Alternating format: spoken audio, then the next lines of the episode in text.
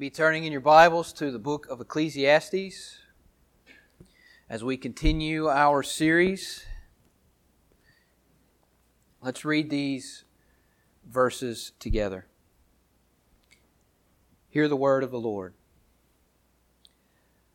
Moreover, I saw under the sun that in the place of justice, even there was wickedness and in the place of righteousness, even there was wickedness.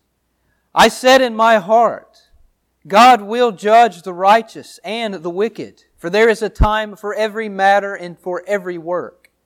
I said in my heart with regard to the children of man, that God is testing them, that they may see that they themselves are but beasts. For what happens to the children of man and what happens to the beast is the same. As one dies, so dies the other. They all have the same breath, and man has no advantage over the beast, for all is vanity. All go to one place. All are from the dust, and to dust all return. Who knows whether the spirit of man goes upward and the spirit of the beast goes down into the earth? So I saw that there is nothing better than that a man should rejoice in his work for that is his lot. Who can bring him to see what will be after him? Let's pray. Our Father in heaven, God Almighty, full of steadfast love and mercy in the Lord Jesus Christ, we come before you now as your word is open before our eyes and before our hearts. We come and we ask that you would once again quiet our minds and our hearts and that you would fill us with a desire to know and to understand your word. What you have to say to us in these verses. Father, make that known, make it clear, and help me as I seek to stand before your people, uh, to proclaim your word, to make it known to them with clarity and with passion and with understanding. And Father, also as I seek to give all the glory to the Lord Jesus Christ, may He receive the glory. May it be all about Him, and may it be also for the good, for the upbuilding, for the edifying of these people, your church. May you do these things this morning, O Lord. May you fill us with your Spirit. May you give us eyes to see. May you give us ears to hear. And in Jesus' name we pray. Amen.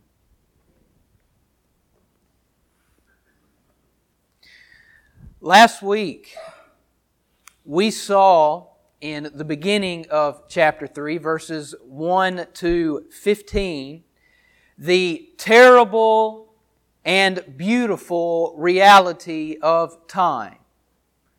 Terrible because of how we saw that certain times and seasons can be very dark because of the reality of sin and the fall. But yet we also saw that time is beautiful.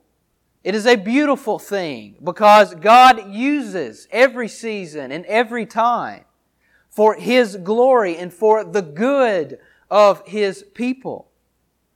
So after showing us those truths about the terrible and beautiful reality of time, the preacher now moves on in order to continue showing us what he has observed and learned about life under the sun so that he can teach us how to live in this world.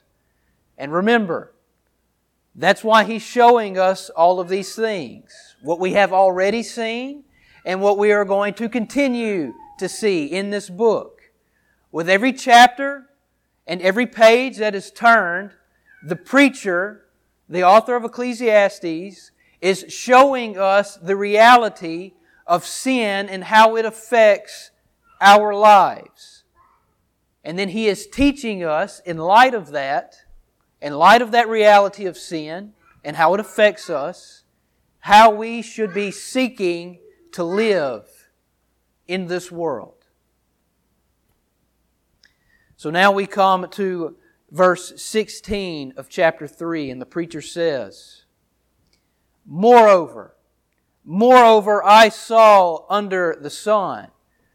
And that's just another way of saying again, again I saw, or still I saw. This is, the, this is how the preacher transitions to what he wants to show us next. And if you were just to scan through this book, he says again a lot. If you just look briefly in chapter 4, he says it three or four times. He's just moving from one event or one observation to another. Again, I saw. Again, I saw this. So that is what he's doing here in these verses. He's moving us along. so, moreover, I saw under the sun that in the place of justice, even there was wickedness. And in the place of righteousness, even there was wickedness. The preacher has observed that where justice and righteousness should be found, wickedness is there instead. Wickedness has taken its place. Places like the courts of law and other forms of government. The very places that you would expect to be representing justice and righteousness. They too have been affected by the curse of the fall. They too are corrupt with sin. And that is still true for us today. The same corruption that affected the places of justice and righteousness in the preacher's day still affect them in our day. The government and court system still do not serve justice as they should. Partiality is still shown and bribes are still taken. Some people are wrongly convicted of crimes that they never committed. And then there are those who are guilty and yet go free. Authority is abused and the sword of justice is handled wrongly. But how? Right? How can this be? How can it be that the very places that should be representing justice and righteousness be corrupted by wickedness? I mean, that's their sole purpose, is it not? They are to be wielding the sword of justice with complete righteousness. That is their purpose. They are to give righteous to the weak, to the wrong. So, how can this be? Well, human beings are there. Human beings are in these places of authority. Sinful human beings who do not love the Lord with all their heart, soul, mind, and strength, and do not love their neighbor as themselves. That's how Jesus summed up the law of God. So, as long as there are human beings involved in the places of justice and righteousness, then there will be corruption. It will be there. Because we are all corrupted by sin. We have all traded justice for wickedness. Every single one of us. And that's why what the preacher says here is not only true of the places of justice, but it is also true of every human relationship. Something that we are going to see him expand upon later on in his book. We have all treated other people, our neighbors, wrongly. We treat some people differently than we do others because they may look, act, talk, or do things differently than we do.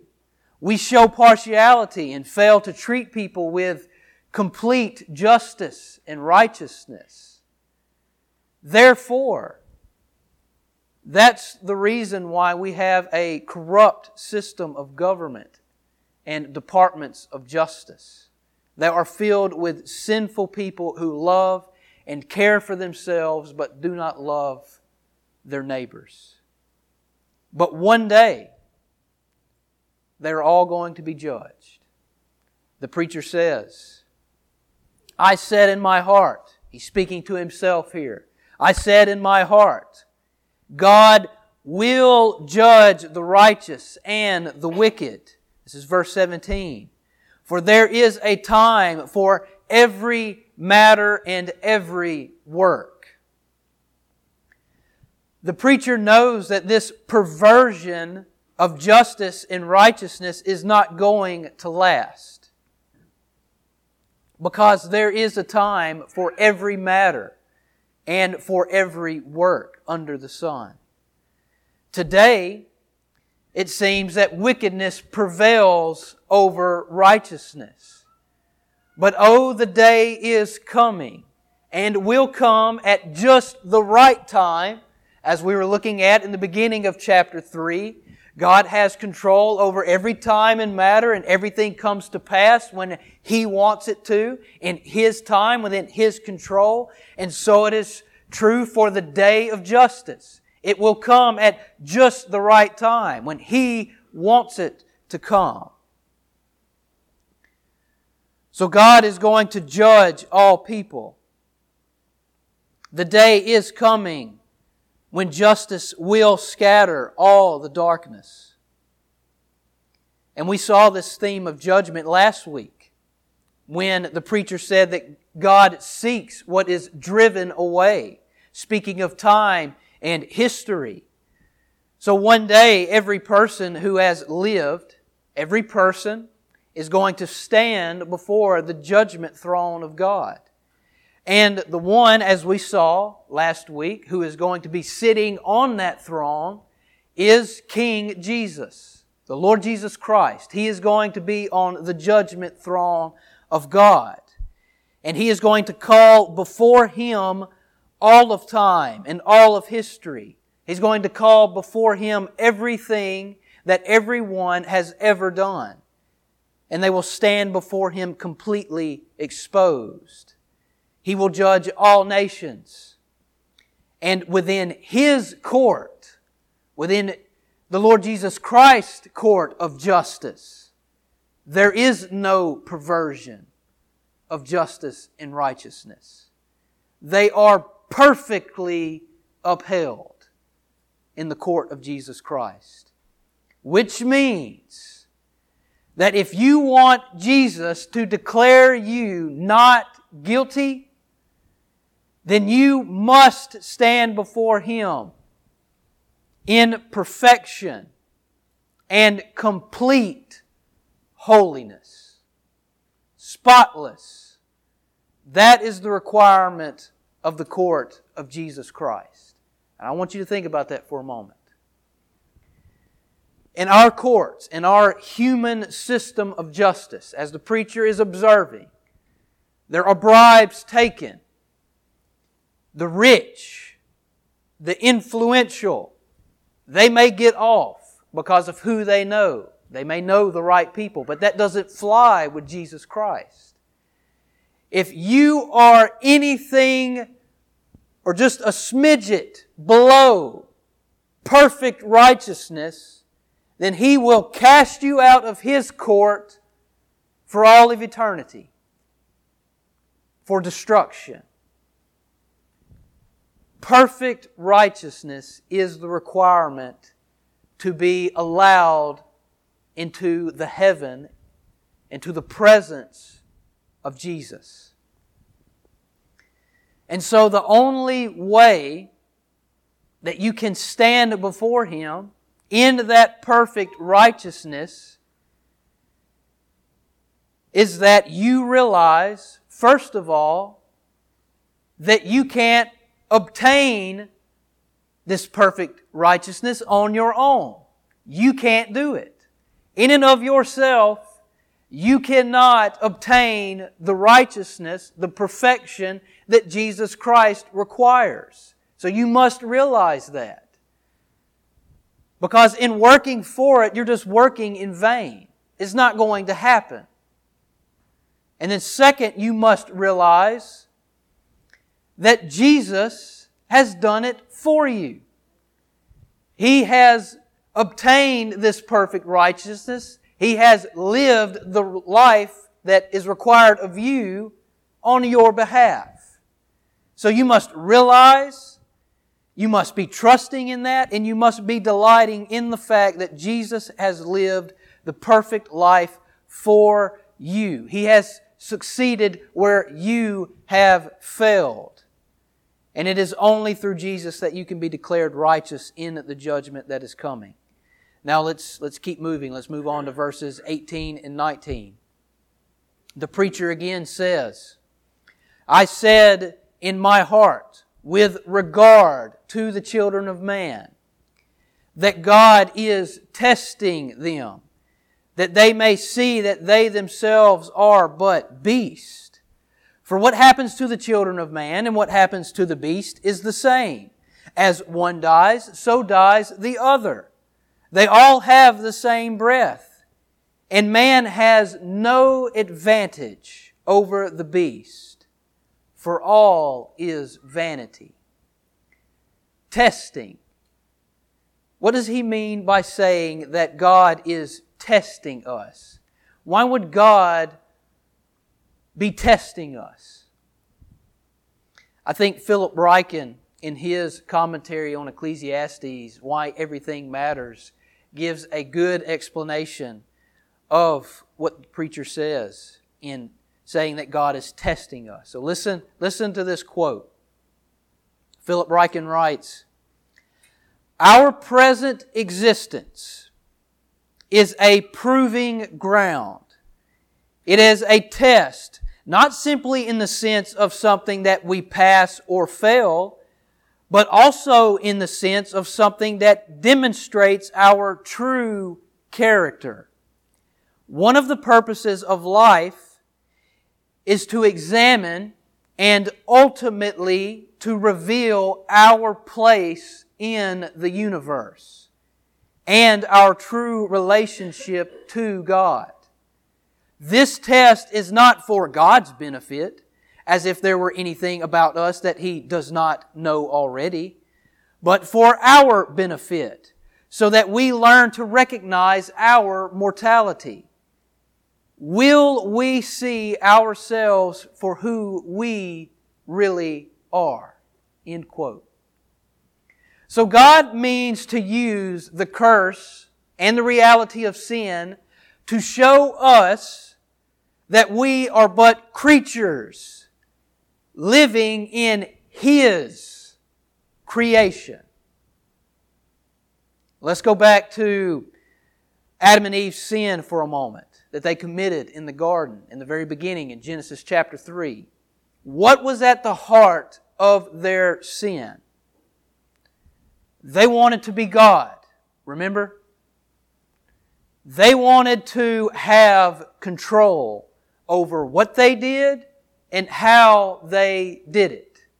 They wanted to be God. So God, in cursing them and us, because we are the same way, we seek that same control. We want to do things how we want to do them. So God, in cursing them and in us, and us, is showing that we are but creatures and not the Creator. And that's why the preacher compares us to the beast, meaning livestock or cattle. He compares us to the beast of the field. He is showing that we are, in a way, no better than they are. That we are no better than the beast of the field. And I say in a way because the Bible does tell us plainly that we as human beings are created in the image of God in a unique way, unlike any other part of creation. And also, we have been given by God dominion over the earth and everything in it. So, in that way, we are not like the beast of the field. We are not like the animals. But make no mistake, as the preacher lays out plainly, you are a created being, just like the beast is. You are not the creator. And you will die, just like the beast of the field will die. We both share the same fleeting breath and the same mortality. Also, he says, as the beast return to the dust, so every person will return to the dust as well. In verse 20, he says, all go to one place. All are from the dust, and to dust all return. These words come from the curse that God pronounced over Adam in Genesis chapter 3. The preacher is once again taking us back to what God told Adam there. He's taking us back to the reality of the fall. God told Adam in Genesis 3, By the sweat of your face you shall eat bread, till you return to the ground, for out of it you were taken. For you are dust, and to dust you shall return. That's verse 19 of Genesis 3. That's what God told Adam as a consequence of his rebellion and our rebellion in sin. So, bodily decay, that is the picture that we are given here. The preacher is saying to us, he's saying to you, hey, you see that rotting animal carcass over there? That's going to be you one day. That's going to be you pretty soon. You are going to die. And the body that you love so much is going to decay. It's going to die.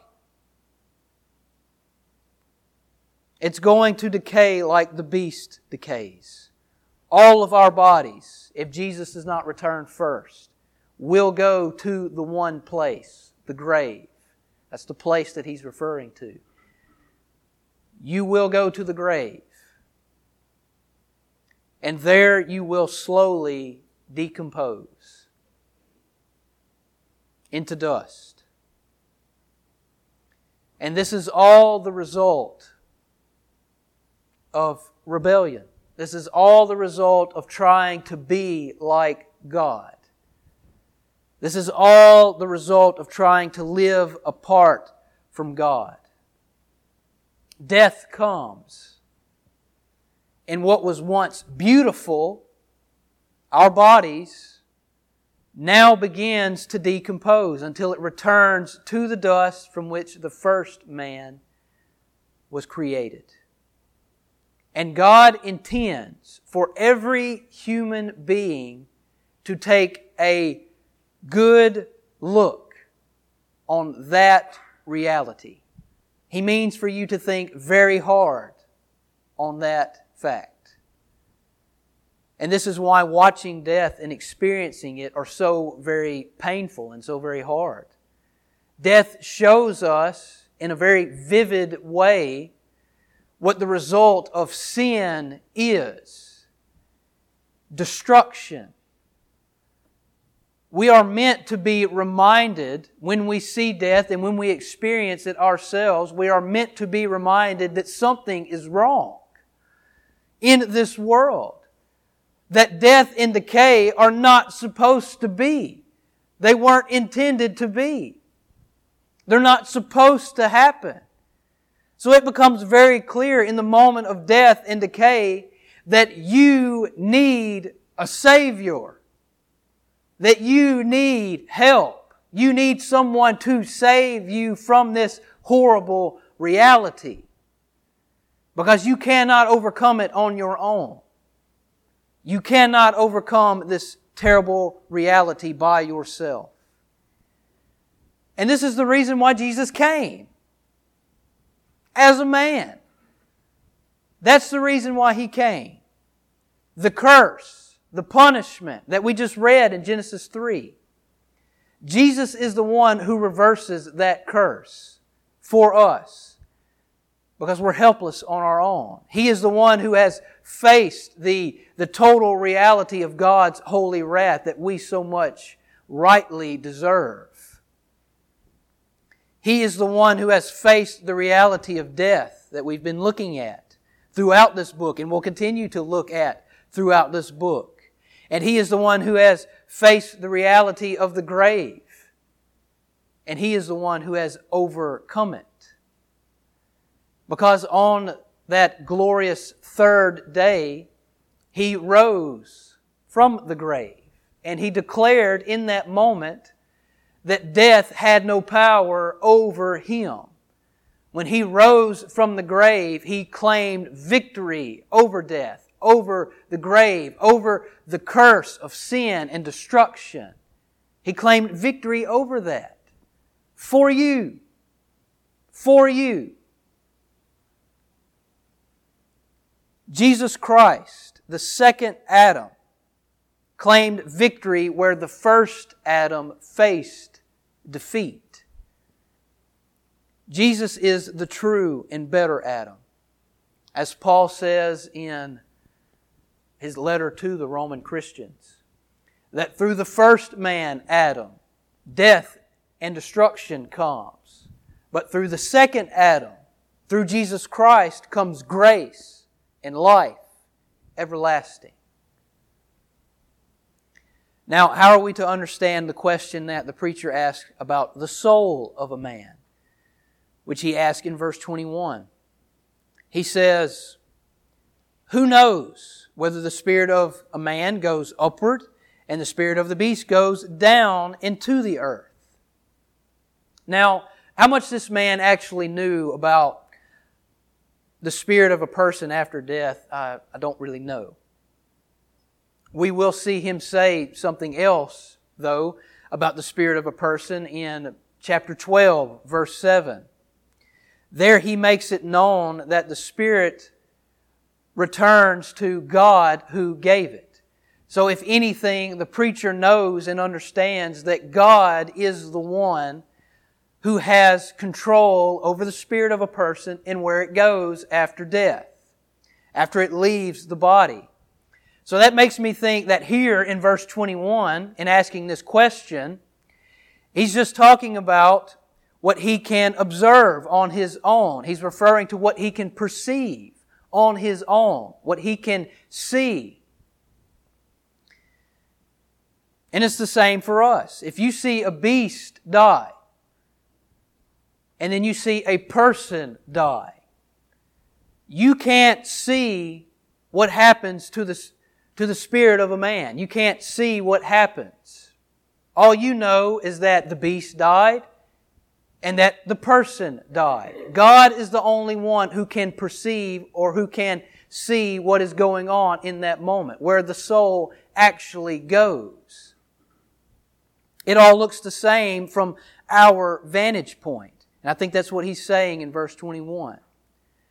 But thanks be to God that we can know what happens to our souls after death because God has made it known to us in His Word. We can know what happens because God has made it clear in His revelation in the Bible. You can know there.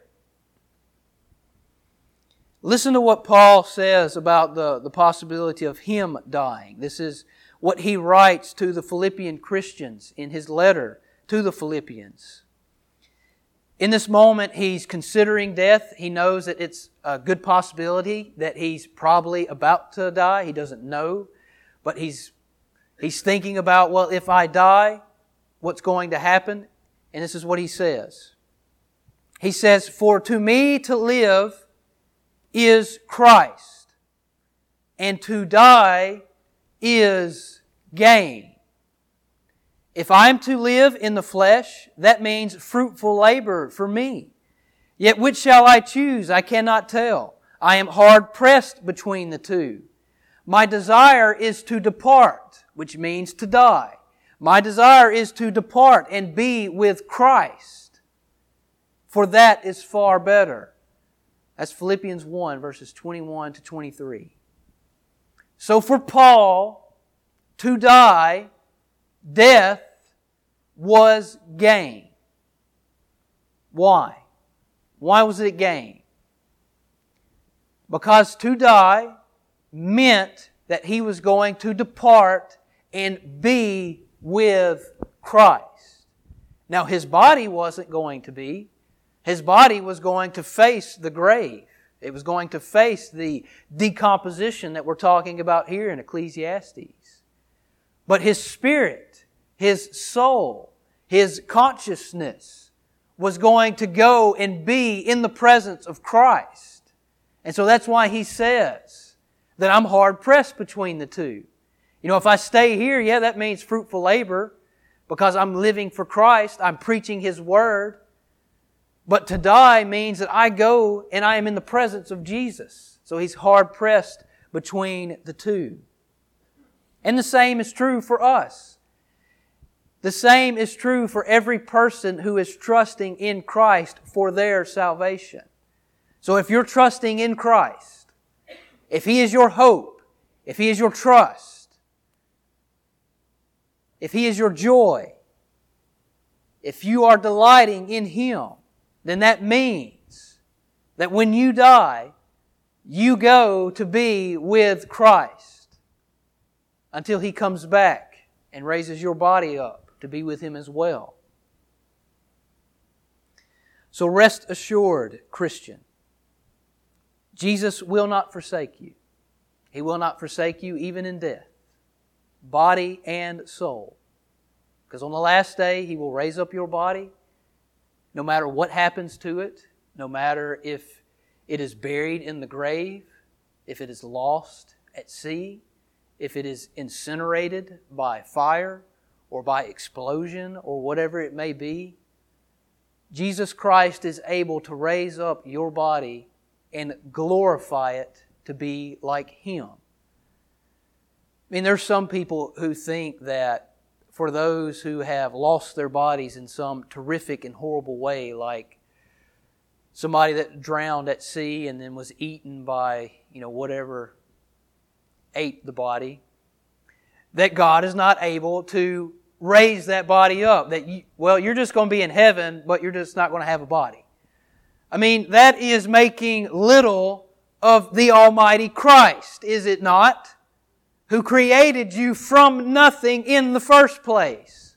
So if He created you from nothing, then He can raise up your body and glorify it as He is glorified, no matter what happens to it. So rest assured in that truth. He will not forsake you, body and soul, even in death. Now, the preacher gives his concluding statement on the matter. Now, this is verse 22. He says, So I saw that there is nothing better than that a man should rejoice in his work, for that is his lot or his portion. Who can bring him to see what will be after him. So you are a creature who has a limited amount of time in this world. After that, you will die, just like the beast of the field will die. Then God will soon bring everything to a close and judge both the wicked and the righteous through His Son, Jesus Christ. And your portion from God until that time comes, until judgment comes, until He judges the righteous and the wicked, your portion is that you enjoy the life that He has given you today.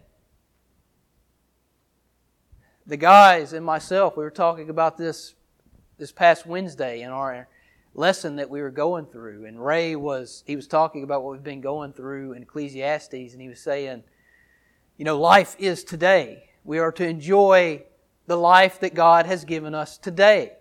Life is today. Tomorrow's not here, and yesterday is gone. Your life consists of what you have right now. It's very possible that you could leave in the next few moments and die. All your plans that you had for the next few days, the next few weeks, the next few months, the next few years, in that moment, they don't mean anything because your life is over.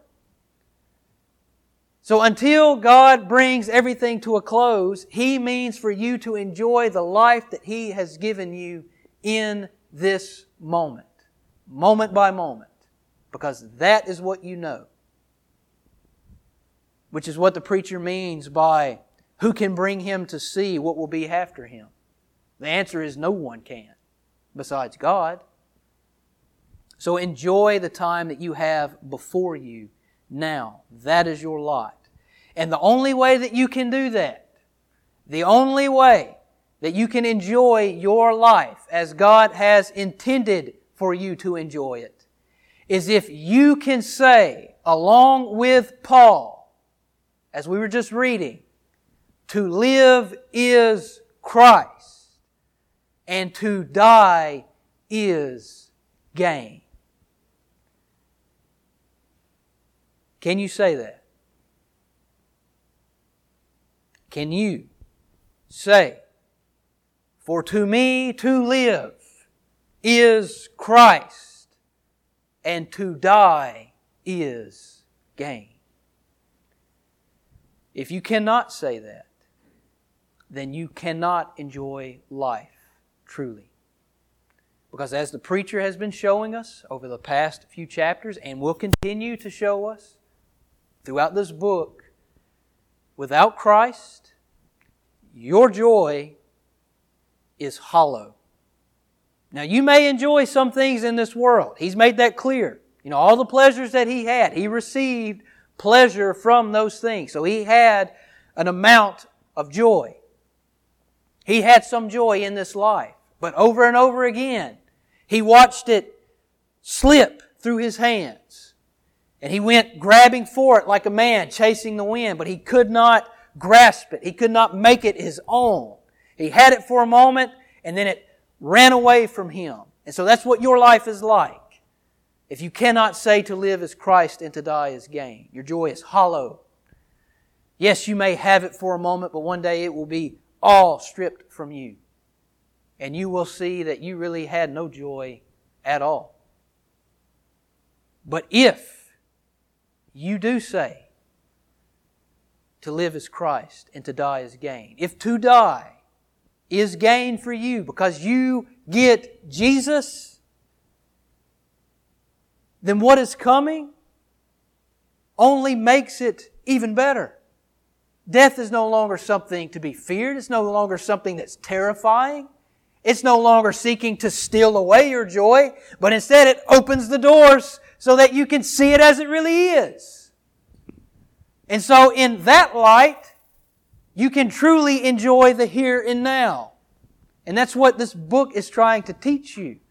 We've been talking about gift, not gain. That's the motto of this man. Gift, not gain. Only when you can truly learn and know that you are going to die can you truly learn how to live? Which is living for Christ and then knowing and understanding that when you die, it's all gain because of Him. So cling to Jesus, fly to Him, run to Christ, and know that in His presence, there's only more and more joy. Because with Him, there is fullness of joy. And in His presence, at His right hand, are pleasures forevermore. Let's pray. Father, we come before you and we thank you that in Christ, death is no longer to be feared. We've been seeing this over and over again as we go through these these words that the preacher writes. Death is no longer to be feared because it has been defeated in Jesus. All that He has done, His life, His death, His resurrection, His ascension to heaven. He did all of these things to satisfy your wrath against rebellion and sin, and also so that He could raise us up and give us life Father, with Him there is fullness of joy and there are pleasures forevermore. And I pray that we would all be clinging to Him and that we would be learning to live by knowing that one day we will die. But with Christ, death is gain. And it's in His name we pray. Amen.